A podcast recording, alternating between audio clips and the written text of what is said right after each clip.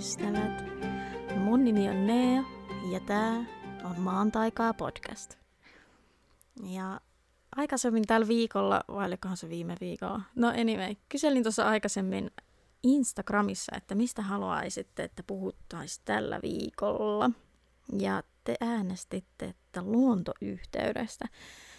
Ja eritoten haluaisin tänään paneutua nimenomaan siihen, että miten ylläpitää luontoyhteyttä näin talvikuukausina. Ja ihan pakko sanoa, että tämä tulee mulle itsellenikin siis niin täydelliseen saumaan. Mä oon ollut vähän hukassa ehkä sen oman luontoyhteyteni kanssa ja ehkä vähän myös itteni ja varsinkin oman tällaisen henkisen polun, polun kanssa ollut tosi hukassa ja vähän on lipsunut ote, ote niin kuin siihen omaan luontoyhteyteen. Se on jotenkin kiire ja elektroniikka ja kaikki imasee meidät helposti sellaiseen syöväriin. Ja sitten yhtäkkiä vaan havahtuukin, että hei apua, öö, milloin mä oon viimeksi käynyt metsässä? ja tota, joo, se on ollut aika masentavaa. masentavaa, mutta mä oon tosi onnellinen, että mä havahduin nyt tähän. Ja oikeastaan mulla kävi sellainen tuossa, on itse havahtumishetki tässä näin. Tiistaina mä pääsin töistä ja mm, jouduin odottaa pakkasessa bussia puolisen tuntia.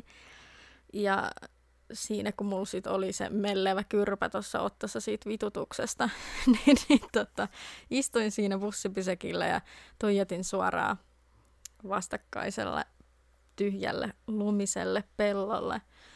Ja toisella puolella sitten aurinko laski pikkuhiljaa ja mä tajusin, että, että onneksi näin kävi. Onneksi, onneksi se bussi kerkesi mennä.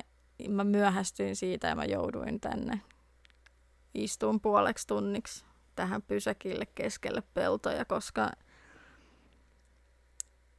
mun oli pakko pysähtyä. Mun oli pakko pysähtyä niin, että mä en päässyt sitä tilannetta karkuun mitenkään, minnekään tai kennekään. Ja se oli tosi kaunis sillain, niin kuin, siis kaunis momentti. Ehkä se pellon autioisuus ja kaikki niin kuin, se näytti mulle jotenkin sen, mitä kaikkea mä oon niin kuin jättänyt paitsi kaiken mun kiireen takia. Ja joo, se oli upeeta. En osaa kuvailla tällaisia momentteja sillä, että toi sitten siellä haltioituneena myös, mutta ää, mä sain siitä tosi paljon inspiraatiota. Mä pistin heti sitten ää, yhden podcastin siinä pyörimään ja mm, löysin uudestaan kosketuksen kasvien kanssa työskentelyyn uudesta näkökulmasta, mitä en ole aikaisemmin ehkä niin paljon toteuttanut käytännön tason elämässäni. Joten joo, nyt on paljon uutta puhtia ja intoa ja pintoa ja en mä tiedä siis kaikkea. Tosi kiva äänittääkin tässä tänään. Ja mä sanon muuten myös nyt senkin, että mä nyt tällä kertaa tehnyt ihan hirveästi muistiinpanoja mä ajattelen, että rönsyillään vähän. Nyt en jaksa, tietsä, ei jaksa mennä nyt minkään kaavan mukaan. Mä tarviin tätä. Mä tarviin vähän tällaista vapaata rönsyilyä, joten jos tästä tulee niinku ihan levoton jakso, niin sit siitä tulee. Koitetaan pysyä aitoina itsellemme ja näin edespäin. Tai mä koitan pysyä täällä itselleni, niin siksi, siksi tehdään näin. Katsotaan, mitä tästä tulee. Mutta ihan ennen kuin hypätään tämän päivän aiheeseen, niin ilmoitusluontoisena asiana haluan kertoa, että maan taikaa löytyy nyt myös Patreonista. Ja siis usein ihmiset luulee, että tällainen podcastin pitäminen on jotenkin ilmasta, mutta tan, tan, ta, eipäs olekaan. Tämä maksaa oikeasti rahaa. Joten jos sä haluat tukea mua sisällöntuottajana, maan taikaa ja tietenkin tätä podcastia, niin suosittelen ehdottomasti hyppää sinne Patreoniin. Mä oon nimennyt siellä mun tukijat menninkäisiksi. Ja tällaisena menninkäisenä sä pääset muutamalla eurolla käsiksi kaiken maailman lisämateriaaleihin, ekstroihin, mokiin, mitä kaikkea mä vaan tuun sinne nyt pikkuhiljaa koko ajan lisäämään enemmän ja enemmän. Ää, oisin siis tosiaan todella kiitollinen, jos tuut sinne ja lupaan, että se on sun vaivas arvosta. Linkki sinne Patreoniin löytyy tästä äh, kuvaustekstistä. Mä laitan sen siihen, joten äh, siitä vaan klikkaamalla pääset suoraan näkee, mistä kyse ja mitä kaikkea sieltä voi sitten sulle irrota. Mutta joo, tosiaan iso kiitos jo nyt kaikille, ketkä on ollut tästä kiinnostuneita, jotka tukee mua ja ää, ootte ihan niin. nyt hyvätään suoraan tämän päivän aiheeseen, eli luontoyhteys. Voitaisiin aloittaa vähän sillä, että mitä, mitä on luontoyhteys? Ja musta tuntuu, että se voi merkitä erilaisille ihmisille vähän erikin asioita, mutta mulle luontoyhteys on semmoisen henkilökohtaisen siteen tai tunneyhteyden luomista luonnon kanssa. Ja se voi kuulostaa tolleen sanottuna ehkä aika henkiselle, mitä se kyllä jo oikeasti onkin, mutta se on myös fyysistä. Ää, ja nimenomaan ehkä semmoista niin kuin fyysisen suhteen vahvistamista myös siihen luontoon. Et, että sä otat niin kuin, sä viet sun kehos fyysisesti sinne. Sä et vaan haaveile siitä luonnosta. Sä liikut siellä luonnossa, sä harrastat siellä luonnossa. Se on muutakin kuin vaan kerran kesässä notskimakkarat niin kuin jossain laavulla. Niin, et, näin. Mut joo, ää, mä koen myös, että luontoyhteyden ylläpito pitää meidät kosketuksissa meidän omaa juuriimme, koska ihminen tulee metsästä. Siis se on meidän niin kuin, luonnollisin elinympäristö, mitä meillä vaan voi olla. Me ollaan metsäkansaa, niin kuin sanotaankin. Ja mm, itselläni varsinkin luontoyhteys on vahvasti sidoksissa siihen metsään. Mä oon aina ollut vähän sillä, että metsä on mun koti ja kasvit ja siedet siellä on niitä mun ystäviä. Ja tämä kertoo myös tosi paljon mun sosiaalisesta elämästä. Mutta tota, joo. Se on niinku se, se on missä mä pystyn toteuttaa niinku kaikista lajityypillisintä käyttäytymistä, mitä ihmisellä niinku voi olla. Voi olla niinku just semmoinen alkukanta, että jos mä haluan möyriä siellä sammaleissa ja tonkin nenällä multaa, niin mä voin tehdä sen. Ei pääse kukaan pirkko jossain korkokengissä kattelee vierestä vinoa ja eikä mua haittaisi vaikka pääsisikin. Mä voisin sitten olla siellä sammaleisissa niin naama mudassa keskarissa jossain, että juu, anna mun mönkiin. Mutta tota, joo, metsä on niin paras paikka toteuttaa itseään. Mutta siellä on ihanaa, metsässä pystyy olemaan luova, metsässä pystyy olemaan vapaa. Sä pystyt pomppimaan, sä pystyt riehuu, sä pystyt huutaa. Mä en kyllä hirveästi suosittele. Ehkä, ehkä mä jotenkin en ole sellainen metsässä huutaja kyllä. Mutta jotkut on, joten antakaa palaa. Metsä on vapauden paikka. Mm. Silleen kunnioittavasti kuitenkin aina siellä liikkuen maalaisjärki mukaan. Mm. Mutta joo, tämän takia, että metsä on mulle tavallaan sellainen luontoyhteyden ehkä ydin ja sydän, niin mä ehkä liitän myös luontoyhteyteen vahvasti sellaiset metsän parantavat vaikutukset. Ja, ja siis mä oon, ja nyt vaikka mä koko ajan puhun itse niin kuin metsästä, niin sun ei tarvi liittää luontoyhteyttä pelkästään metsään. Mulle se on jotenkin, että tämä on vaan mun juttu tämä metsä, mistä mä, mä oon jotenkin obsessoitunut metsistä. Mutta tota, äh, sulle se voi olla vaikka niitti, tai suo, tai, tai jotain muuta, vaikka hiekkaranta.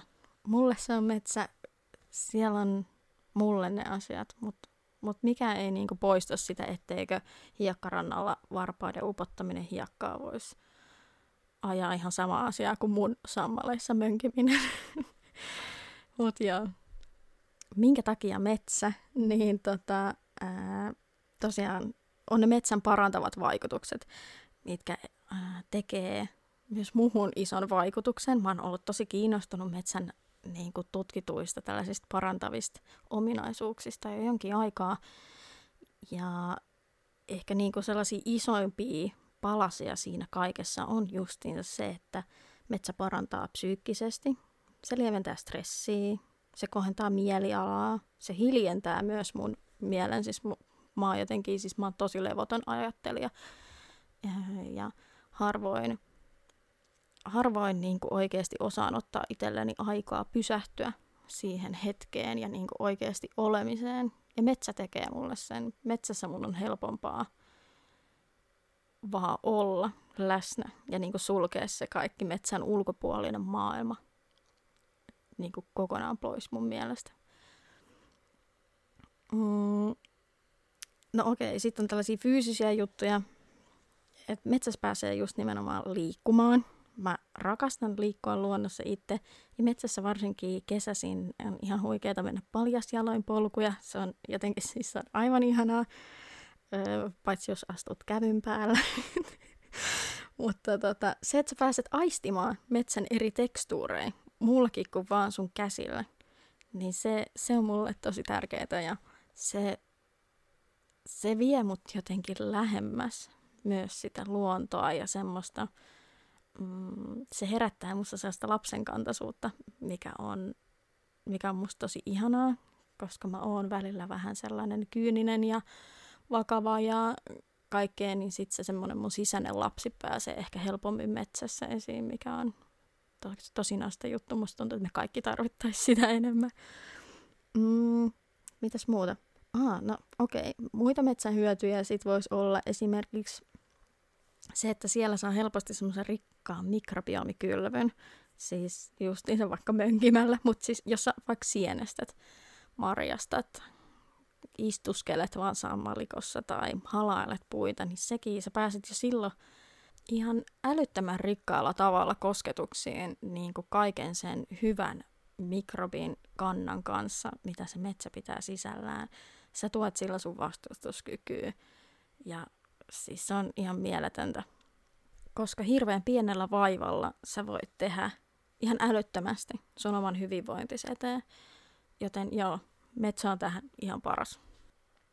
Ää, musta tuntuu, että just iso osa myös tätä luontoyhteyden uupumista ehkä on just se, että me ollaan helposti niin, kuin niin paljon, vietetään aikaa sisätiloissa ja me käytetään ihan liikaa puhdistusaineita, ää, peseydytään ihan liikaa. Mm, ja tässäkin niin kuin, ehkä, niin kuin, että sekin on vähän suhteellista, mutta ehkä niin kuin, käytetään liian voimakkaita pesuaineita niin itteemme, kotiimme, siis niin kuin kaikkea. Kaiken pitäisi haista jollekin teolliselle ja niin kuin, en tiedä, siis me ollaan niin vieraannuttu tavallaan niin kuin siitä luonnollisesta aistimaailmasta, että se on jotenkin välillä vähän pelottavaakin. Mutta joo, metsässä, niin siellä voi oikeasti ihan luvan kanssa saa olla vähän likainen, koska sä voit sitten käydä sen jälkeen siellä pesulla tai vielä parempaa mennä vaikka johonkin järveen uimaan. Et niinku, ja mä tiedän, tämä kuulostaa varmaan niinku ihan HC-hippeilyltä joillekin, mutta siis miksi ei? Niinku, oikeasti, miksi ei? Anna itsellesi lupaisi välillä vähän hippeillä, ei se ole niin vakava. yksi kans tähän metsän terveyshyötyihin tuli mieleen havupuiden eteeriset öljyt. Eli kun sä kävelet metsässä, niin sä silloin saat varsinkin jostain kunnon kuusimetsästä, niin saat sen havujen eteeristen öljyjen hyödyt todella hyvin käyttöön. Ja ihan ilmaisiksi. Eli ei tarvi ostaa mitään ää, kauhealla kasvimassa määrällä tuotettua pikkuputelia, vaan sä voit oikeasti mennä tonne metsään ja nauttii vaan siitä kaikesta, just niistä tuoksuista, tekstuureista, hajuista, näköaisteista. Siis nautit siitä metsästä vaan sun jokaisella solulla ja nystyrällä, mitä kehostas vaan löydät. Mut joo, ehkä toi kiteyttää jotenkuten sen, että mitä mun mielestä luontoyhteys on. ja ähm, joku voisi ehkä kysyä, että no millaista on hyvä luontoyhteys? Niin, jaa. Mä koen, että tämä ehkä tämä ei pidä paikkansa, mutta jotenkin musta tuntuu, että mun mielipide on jotenkin poliittinen. Öö, mitä sen ei oikeasti siis, niin kuin mun mielestä sen ei kuuluisi olla.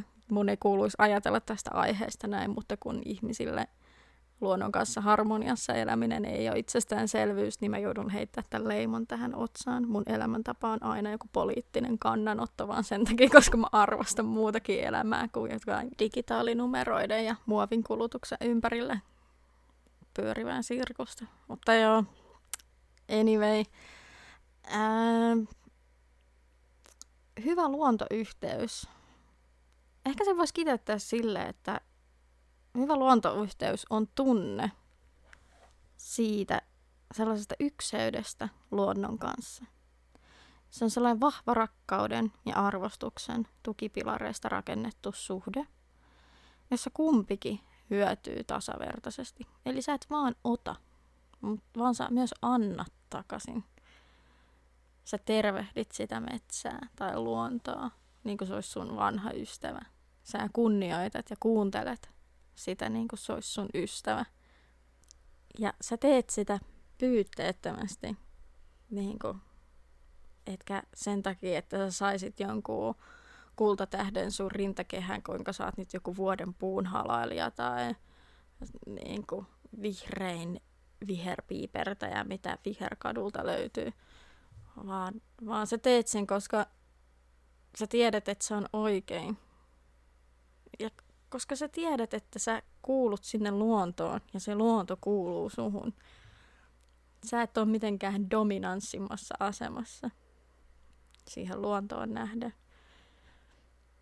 Vaan sä oot saman lähtöviivalla ja sä sen takia haluat tehdä yhteistyötä sen sun rakkaan ystävän kanssa.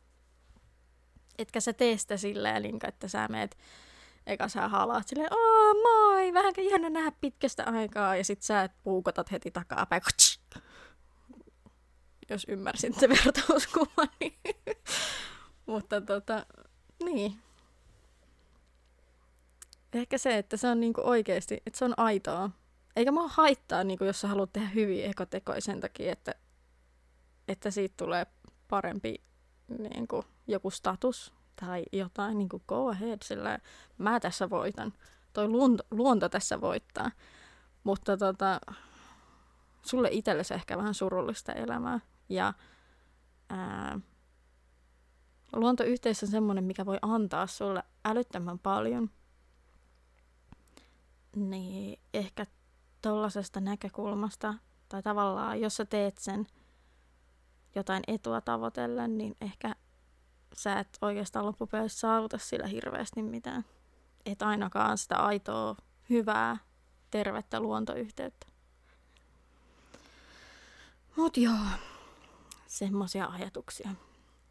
Se, mitä on huono luontoyhteys, niin mä en edes koe, että mun tarvii mennä siihen. Eiköhän me kaikki nyt niin tästä jo osata rivien väleistä lukea, mitä mä ajattelen huonona luontoyhteytenä. Ja sekä ei mitenkään niin mustavalkoinen asia. Että niin. Mä en oikeastaan tiedä, että haluanko mä edes mennä siihen asiaan sen syvemmin, koska tämä ehkä menee muuten just niin kuin mä sanoin, että musta tuntuu, että mun elämäntapa on aina jollain tavalla niin kuin poliittinen kannanotto. Mutta mä haluan myös elää ja puhua siitä ilman, että mun tarvii välttämättä syyttää ihmisiä, jotka ei elä samalla tavalla, jos, jos ymmärrätte. Että vaikka mä haluaisin, ja musta olisi ihanaa, että mä elättäisiin sellaisessa utopistisessa maailmassa, missä kaikki eläisi harmoniassa luonnon kanssa ja ajattelisi ehkä enemmän samalla tavalla kuin mä itse, niin mä silti tiedostan, että se ei ole hirveän todellista ja sen takia mua ehkä vähän niin kuin ärsyttää sellaiset niin ihmiset, jotka aina hyökkää kaikki meitä vihreitä ekoelitistejä vastaan, koska ää, helposti ehkä se toinen ääripää sitten aina ajattelee, että me kaikki eletään siinä utopiakuplassa. Mä voin tuomita teitä kyllä hiljaa mun omassa mielessäni, mutta mä, mä en usko, että mulla on nyt tarvetta tähän, tähän väliin niin sanoa mitään ääneen. Että kyllä te, ketkä siellä elätte sitä vasta elämää, niin kyllä te tunnette siellä omassa tunnossa sitten sen piston, jossa on tarve tunteekseen, että hyvää grillausta vaan sitten siellä maailmanlopun liekeissä. Äänestin jäädä, mitä mä horisen. Ah. Okei. Okay. koitetaan hypätä vähän takaisin raiteille. Ah, mutta mä lupasin, että tämä on rönsyylijakso, joten ei haittaa. No niin, mutta mennään silti takaisin raiteille. Tämä alkaa muuten olla vähän vaikea pysyä perässä, mistä puhuu. Tota, mm, no joo, mä halusin puhua sitten siitä, että miten tälle talvisaikaan sä voisit ylläpitää sitä luontoyhteyttä. Ja vaikka nyt tuossa ehkä vähän niin kuin ideologian kautta varmaan niin kuin monella herää ja vähän ajatuksia, että hei, että no mitäs, että mitä ekotekoja vaikka voisi tehdä elämässään tai tuollaisia, mitkä on. Mä koen, että ne on tosi iso osa tätä ää, luontoyhteyttä. Mutta sitten ehkä semmoisia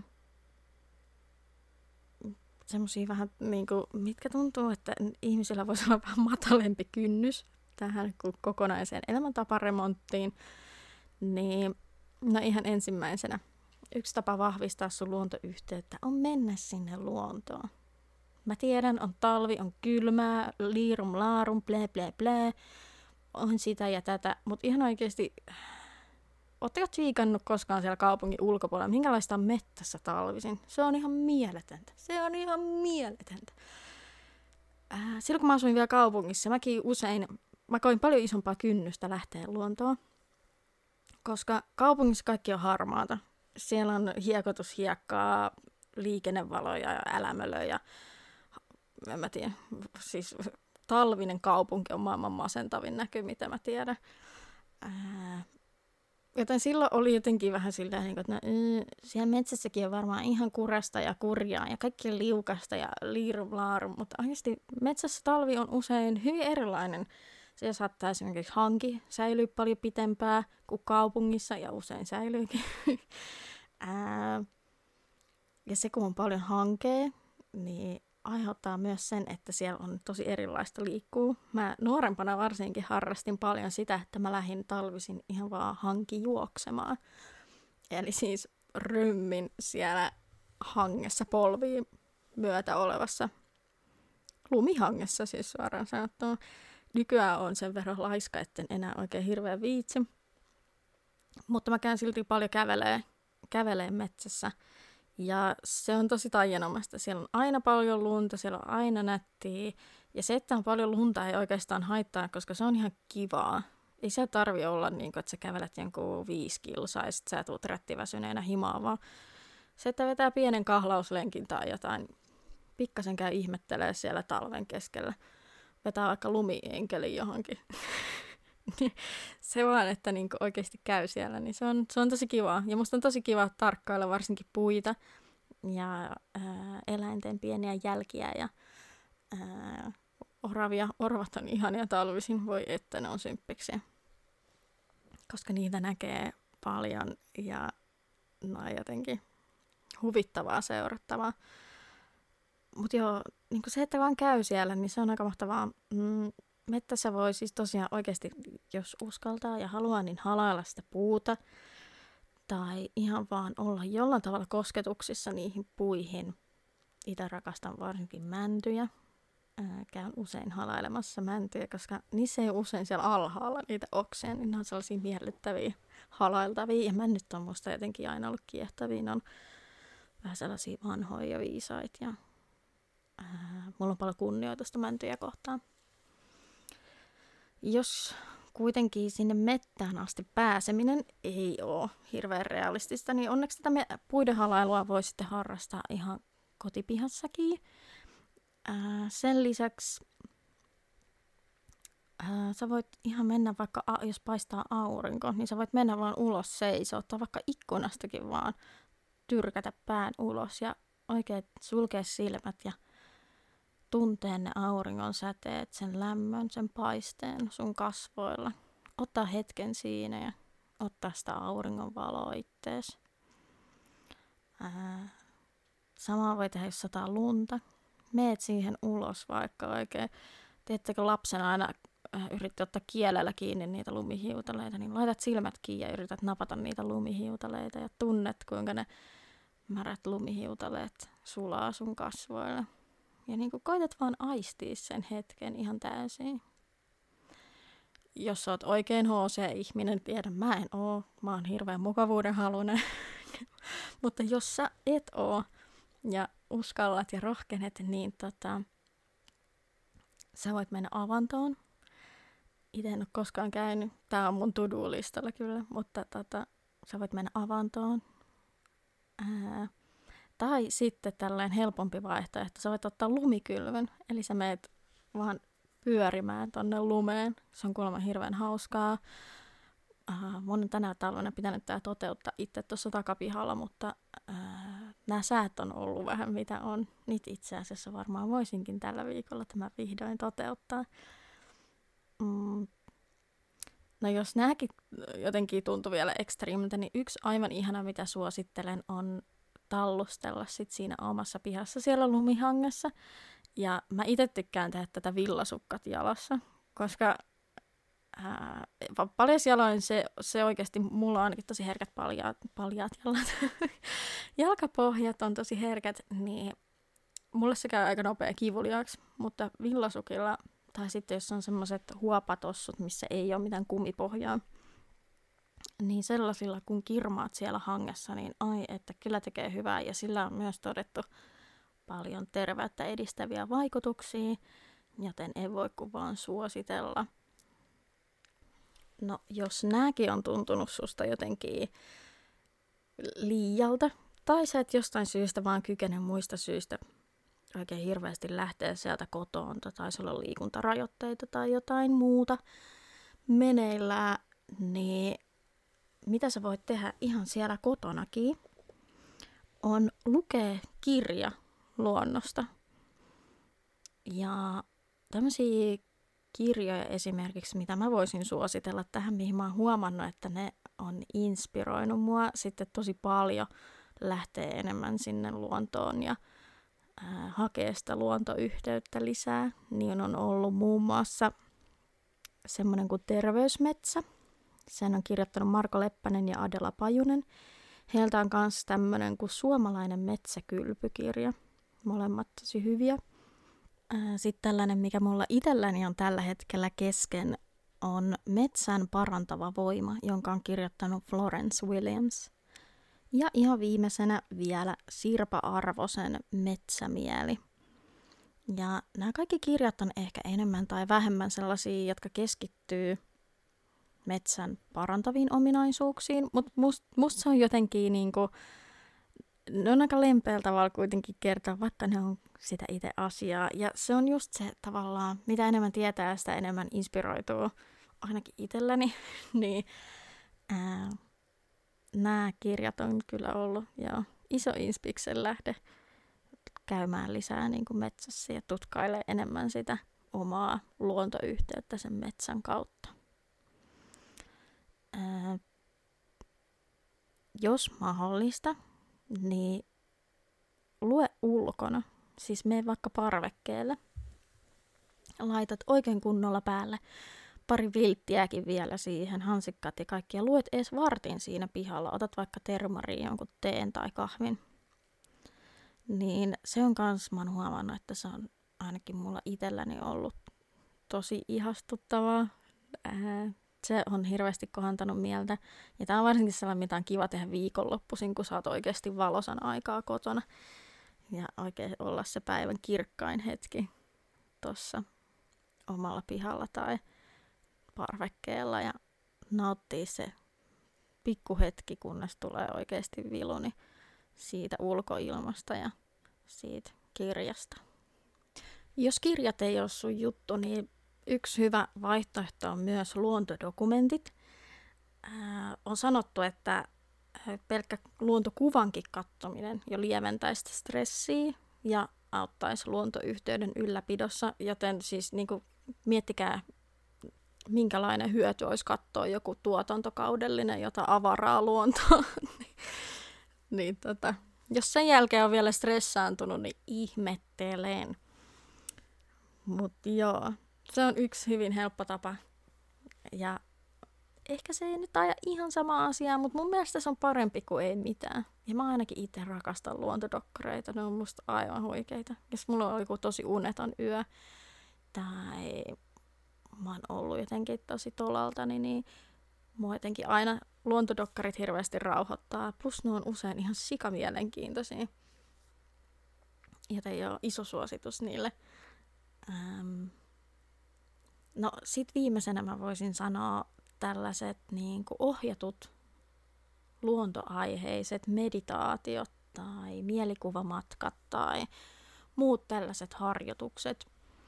Mä en tiedä, miten näitä löytyy varmaan jostain YouTubesta, tai sit sä voit luoda ihan omas. Miksei? Äänität kännykkään jonkun, jonkun ihanan itsellesi ja kuuntelet sitä rauhassa.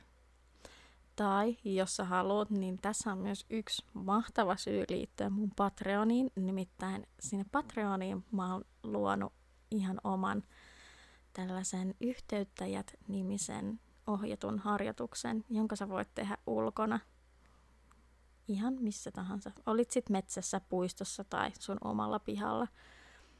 Niin tällainen ohjattu harjoitus löytyy sieltä, joten taas yksi ekstra hyvä syy liittyä menninkäiseksi mun Patreoniin.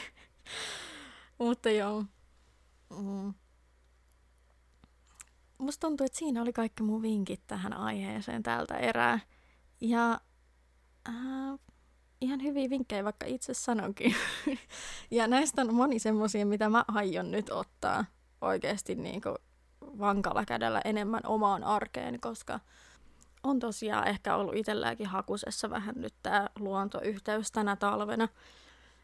Ja niin, musta nämä oli tosi simppeleitä juttuja. Varmasti sieltä jokaiselle löytyy joku yksi juttu, mikä ehkä kolahtaa ja haluaa lähteä kokeilemaan. Tämä toivon, niin mä toivon. Uh, mut joo, ei mulla kai muuta. Mä toivon, että kaikki me selvitään tästä pimeästä, vähän kurjasta talvesta näiden juttujen avulla ja jaksetaan taas sinne kukoistavaan kevääseen. Jos et vielä seuraa mua Instagramissa, niin muthan löytää sieltä nimellä Maan taikaa. Sekä nyt mun löytää tietenkin sieltä Patreonista, minkä mä oon sanonut varmaan miljoona kertaa tämän jakson aikana, mutta koittakaa kestää. Tosiaan ihan muutamalla eurolla kuukaudessa sä pystyt siellä tukemaan mua, tätä podcastia ja kaikkea, mitä maan taikaa luo teille ilmaiseksi tarjolle. Ja sä saat vielä kaupan päällisenä ekstra sisältöä. Siellä on nyt toi ohjattu rentoutus, mistä mä puhuin tossa ja sinne tulee koko ajan kaikkea kulissien takaa, kaikkea kivaa lisäsisältöä, mitä te pääsette sitten seuraamaan. Ja vielä ihan viimeisenä, että jos sua kiinnostaa kasvimagia, niin suosittelen hommaamaan liput maailman maagisempaan suomenkieliseen luentokokonaisuustapahtumaan Pohjolan magia, joka tulee nyt huhtikuussa Suomeen ekaa kertaa. Mä oon siellä puhumassa muun muassa kestävästä kasvimagiasta, plus siellä on tosi monta muuta aivan upeaa puhujaa mun lisäksi. Kannattaa käydä tsekkaa. Löytyy muun muassa Instagramista nimellä Pohjolan magia. Mutta nyt kiitos kaikille. Ihana kun olit täällä ja aivan ihanaa loppupäivää just sulle. Moi moi!